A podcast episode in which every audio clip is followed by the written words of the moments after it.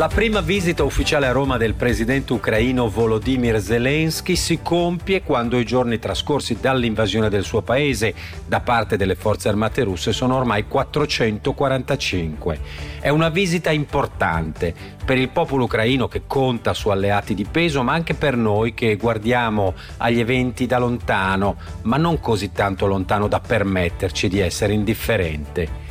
avviene e di fatto risponde all'evidenza che su questa tragedia europea e mondiale l'Italia ha messo in campo una continuità di comportamenti per certi versi stupefacente. Mi riferisco all'Italia istituzionale, quella che chiamiamo leadership e che come tale ha l'onore e l'onere di svolgere una funzione di guida. Continuità e sintonia, almeno su questo tema, tra i presidenti del Consiglio Mario Draghi e Giorgia Meloni, entrambi protagonisti a distanza di qualche mese dell'ormai iconico viaggio in treno verso la capitale assediata Kiev. E poi c'è la certezza, mite ma sempre ferma, del Presidente della Repubblica Sergio Mattarella, la voce preziosa di un uomo incompatibile con le accuse di aggressività che cade però come una goccia cinese per ricordare a tutti noi, presi come siamo da mille altri problemi, che esiste un giusto ed uno sbagliato, che l'aggredito non può essere giudicato con gli strumenti dell'aggressore, che in Ucraina, usando le sue parole,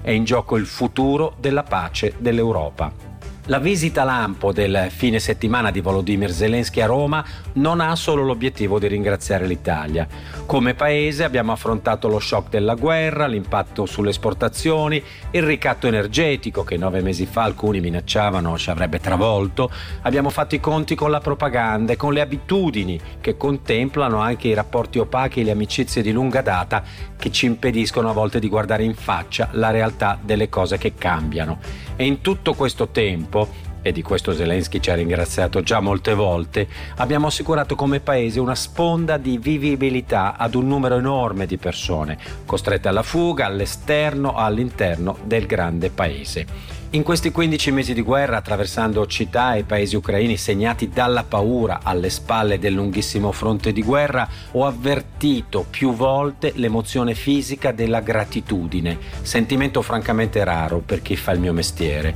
Gratitudine per i giornalisti che raccontano le persone, le loro storie, gli eventi, per i medici e i paramedici che le curano, aprendo le porte dei loro ospedali lontani, per gli ambasciatori che non lasciano il proprio posto, per l'azione della diaspora ucraina in Italia che vive l'angoscia doppia dell'essere e del non esserci e per quell'esercito pacifico di migliaia di volontari che magari con un gesto o con qualche ora di tempo libero da oltre un anno e magari senza nemmeno averla mai vista l'Ucraina si sono mobilitati senza coltivare altre ambizioni se non quella di aiutare. Certo che Zelensky tra Roma e Berlino non è venuto solo per ringraziare. Chiede armi, chiede soldi, chiede o comunque prova ad avere tutto quello che gli serve a vincere ora che resistere appare un fatto compiuto.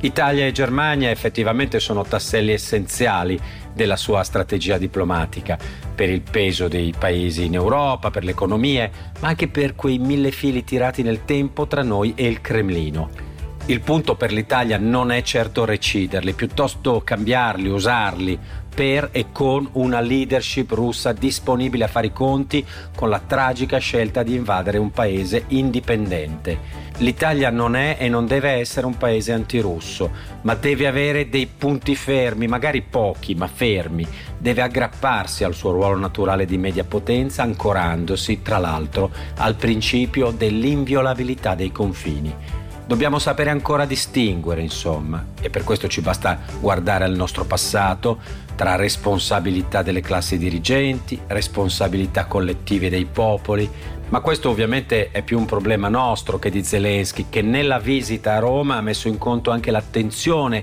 per quel mondo a parte che è il Vaticano. Tra le tante complessità dell'Ucraina c'è anche quella di essere un unicum religioso, ci sono i cattolici dell'Ovest con i loro preti che si sposano e che celebrano con il rito greco ma rispondono a Roma, gli ortodossi patriottici che mettono mano al calendario liturgico per prendere le distanze dal patriarcato russo. C'è un mondo dinamico e secolarizzato che riempie però le chiese nella pausa pranzo, tra un allarme aereo e l'altro, come da noi non sembra accada da tempo. L'Ucraina è per tanti ragioni legate alla sua storia una società frammentata ma profondamente religiosa. L'aspettativa nei confronti del ruolo del Papa Cattolico resta forte, nonostante alcune incomprensioni. La speranza è che possa svolgere ora un ruolo incisivo perché mentre la guerra scivola verso i 500 giorni, l'impressione è che il conflitto sempre più lungo e minaccioso tragico per milioni di famiglie, difficilmente possa risolversi con una soluzione militare sul campo.